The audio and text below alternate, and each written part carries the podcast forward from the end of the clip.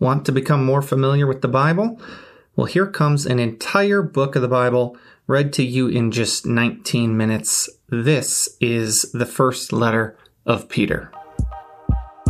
Welcome to the podcast of St. Basil the Great Catholic Church in Brecksville, Ohio, with homilies, talks, and interviews relevant to your Catholic faith.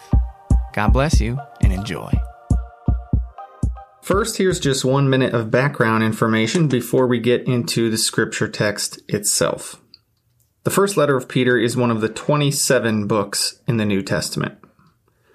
Tradition has held that 1 Peter was written by Peter, but some modern scholars dispute that. Peter is writing to Christians spread throughout Asia Minor, as the first verse points out clearly. These Christians are in pagan lands, undergoing persecution and suffering. Now, even though 1 Peter addresses suffering, it is also a very encouraging and affirming letter, as you'll see. 1 Peter also contains practical wisdom for everyday living. There's advice for husbands and wives, advice for how to live in a society that isn't very Christian, and advice on how to suffer well. Indeed, suffering can be redemptive can lead to joy and can unite us to Jesus Christ who died on the cross for us. Some interesting verses in chapter 3 reference Jesus' descent into the realm of the dead after his death, when he freed the souls of the just who had died previously, and then he opened for them the gates of heaven. Also in chapter 3, we hear of the saving grace of baptism, which Peter says saves us. Translation I'm using is the Revised Standard Version, Catholic Edition. So let's begin. The first letter of Peter, chapter 1. Peter, an apostle of Jesus Christ, to the exiles of the dispersion in Pontus, Galatia, Cappadocia, Asia, and Bithynia, chosen and destined by God the Father and sanctified by the Spirit for obedience to Jesus Christ and for sprinkling with his blood. May grace and peace be multiplied to you. Blessed be the God and Father of our Lord Jesus Christ. By his great mercy, we've been born anew to a living hope through the resurrection of Jesus Christ from the dead, and to an inheritance which is imperishable, undefiled, and unfading, kept in heaven for you who by God's power are guarded through faith for a salvation ready to be revealed in the last time. In this you rejoice. Though now for a little while you may have to suffer various trials, so that the genuineness of your faith, more precious than gold, which though perishable is tested by fire, may redound to praise and glory and honor at the revelation of Jesus Christ Without having seen him, you love him. Though you do not now see him, you believe in him and rejoice with unutterable and exalted joy. As the outcome of your faith, you obtain the salvation of your souls. The prophets who prophesied of the grace that was to be yours searched and inquired about this salvation. They inquired what person or time was indicated by the Spirit of Christ within them when predicting the sufferings of Christ and the subsequent glory. It was revealed to them that they were serving not themselves, but you, in the things which have now been announced to you by those who preach the good news to you through the Holy Spirit sent from heaven, things into which angels long to look. Therefore, gird up your minds. Be sober. Set your hope fully upon the grace that is coming to you at the revelation of Jesus Christ. As obedient children, do not be conformed to the passions of your former ignorance. But as he who called you is holy, be holy yourselves in all your conduct. Since it is written, You shall be holy, for I am holy. And if you invoke as Father him who judges each one impartially according to his deeds, conduct yourselves with fear throughout the time of your exile. You know that you were ransomed from the futile ways inherited from your fathers, not with perishable things such as silver or gold, but with the precious blood of Christ, like that of a lamb without blemish or spot. He was destined before the foundation of the world, but was made manifest at the end of the times for your sake. Through him, you have confidence in God, who raised him from the dead and gave him glory, so that your faith and hope are in God. Having purified your souls by your obedience to the truth for a sincere love of the brethren, love one another earnestly from the heart. You have been born anew, not of perishable seed, but of imperishable, through the living and abiding Word of God. For all flesh is like grass, and all its glory like the flower of grass. The grass withers, and the flower falls, but the word of the Lord abides forever. That word is the good news which was preached to you. Chapter 2 so put away all malice and all guile and insincerity and envy and all slander. Like newborn babes, long for the pure spiritual milk, that by it you may grow up to salvation. For you have tasted the kindness of the Lord. Come to him, to that living stone, rejected by men, but in God's sight chosen and precious. And like living stones, be yourselves built into a spiritual house, to be a holy priesthood, to offer spiritual sacrifices acceptable to God through Jesus Christ. For it stands in Scripture Behold, I am laying in Zion a stone, a cornerstone chosen and precious, and he who believes in him will not be put to shame. To you, therefore, who believe, he is precious. But for those who do not believe, the very stone which the builders rejected has become the head of the corner. And a stone that will make men stumble, a rock that will make them fall. For they stumble because they disobey the word as they were destined to do. But you are a chosen race, a royal priesthood, a holy nation, God's own people that you may declare the wonderful deeds of him who called you out of darkness into his marvelous light. Once you were no people, but now you are God's people. Once you had not received mercy, but now you have received mercy. Beloved, I beseech you as aliens and exiles to abstain from the passions of the flesh that wage war against your soul. Maintain good conduct among the Gentiles, so that in case they speak against you as wrongdoers, they may see your good deeds and glorify God on the day of visitation. Be subject for the Lord's sake to every human institution, whether it be to the emperor as supreme or to governors as sent by him to punish those who do wrong and to praise those who do right. For it is God's will that by doing right you should put to silence the ignorance of foolish men. Live as free men, yet without using your freedom as a pretext for evil, but live as servants of God. Honor all men. Love the brotherhood. Fear God. Honor the emperor.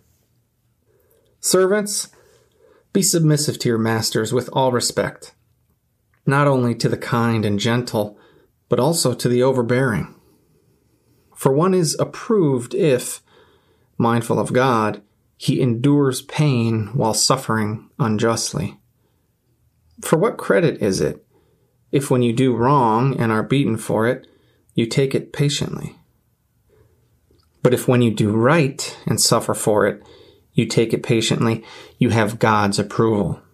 For to this you have been called, because Christ also suffered for you, leaving you an example that you should follow in his steps. He committed no sin, no guile was found on his lips. When he was reviled, he did not revile in return. When he suffered, he did not threaten, but he trusted to him who judges justly. He himself bore our sins in his body on the tree, that we might die to sin and live to righteousness. By his wounds you have been healed. For you were straying like sheep, but have now returned to the shepherd and guardian of your souls. Chapter 3 Likewise, you wives, be submissive to your husbands, so that some, though they do not obey the word, may be won without a word by the behavior of their wives, when they see your reverent and chaste behavior. Let not yours be the outward adorning with braiding of hair, decorations of gold, and wearing of robes, but let it be the hidden person of the heart, with the imperishable jewel of a gentle and quiet spirit, which in God's sight is very precious. So once the holy women who hoped in God used to adorn themselves and were submissive to their husbands, as Sarah obeyed Abraham, calling him Lord. And you are now her children if you do right, and let nothing terrify you. Likewise, you husbands, live considerately with your wives, bestowing honor on the woman as the weaker sex, since you are joint heirs of the grace of life, in order that your prayers may not be hindered. Finally, all of you, have unity of spirit, sympathy, love of the brethren, a tender heart, and a humble mind. Do not return evil for evil or reviling for reviling, but on the contrary, bless. For to this you have been called, that you may obtain a blessing.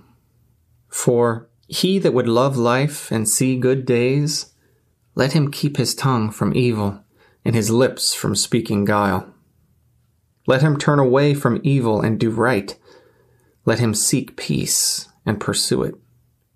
For the eyes of the Lord are upon the righteous, and his ears are open to their prayer. But the face of the Lord is against those that do evil. Now, who is there to harm you if you are zealous for what is right? But even if you do suffer for righteousness' sake, you will be blessed. Have no fear of them, nor be troubled, but in your hearts reverence Christ as Lord. Always be prepared to make a defense to anyone who calls you to account for the hope that is in you. Yet do it with gentleness and reverence. And keep your conscience clear so that when you are abused, those who revile your good behavior in Christ may be put to shame. For it is better to suffer for doing right, if that should be God's will, than for doing wrong. For Christ also died for sins once for all, the righteous for the unrighteous, that he might bring us to God, being put to death in the flesh, but made alive in the Spirit, in which he went and preached to the spirits in prison, who formerly did not obey when God's patience waited in the days of Noah during the building of the ark, in which a few, that is, eight persons, were saved through water. Baptism, which corresponds to this, now saves you.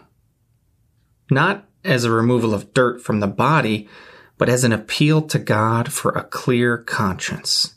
Through the resurrection of Jesus Christ, who has gone into heaven and is at the right hand of God, with angels, authorities, and powers subject to him.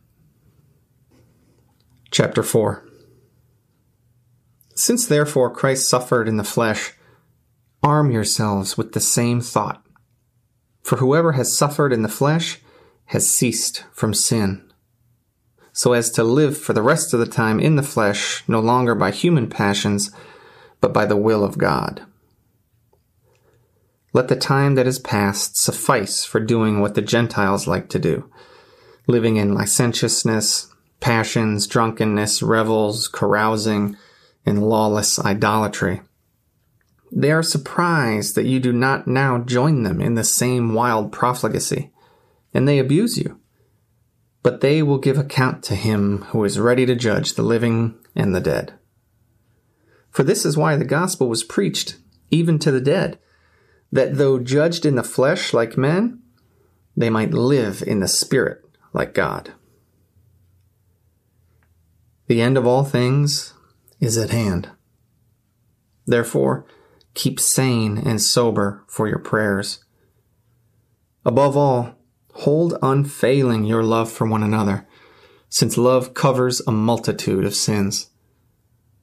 Practice hospitality ungrudgingly to one another. As each has received a gift, employ it for one another as good stewards of God's varied grace. Whoever speaks, as one who utters oracles of God. Whoever renders service, as one who renders it by the strength which God supplies, in order that in everything God may be glorified through Jesus Christ. To him belong glory and dominion forever and ever. Amen. Beloved, do not be surprised at the fiery ordeal which comes upon you to prove you, as though something strange were happening to you. But rejoice insofar as you share Christ's sufferings, that you may also rejoice and be glad when his glory is revealed. If you are reproached for the name of Christ, you are blessed, because the Spirit of glory and of God rests upon you. But let none of you suffer as a murderer, or a thief, or a wrongdoer, or a mischief maker. Yet if one suffers as a Christian, let him not be ashamed. But under that name, let him glorify God. For the time has come for judgment to begin with the household of God. And if it begins with us, what will be the end of those who do not obey the gospel of God? And if the righteous man is scarcely saved, where will the impious and sinner appear? Therefore, let those who suffer according to God's will do right and entrust their souls to a faithful Creator. Chapter 5 So I exhort the elders among you, as a fellow elder and a witness of the sufferings of Christ, as well as a partaker in the glory that is to be revealed. Tend the flock of God that is in your charge, not by constraint, but willingly, not for shameful gain, but eagerly, not as domineering over those in your charge, but being examples to the flock. And when the chief shepherd is manifested, you will obtain the unfading crown of glory. Likewise, you that are younger, be subject to the elders. Clothe yourselves, all of you, with humility toward one another. For God opposes the proud, but gives grace to the humble. Humble yourselves, therefore, under the mighty hand of God, that in due time he may exalt you. Cast all your anxieties on him, for he cares about you. Be sober, be watchful.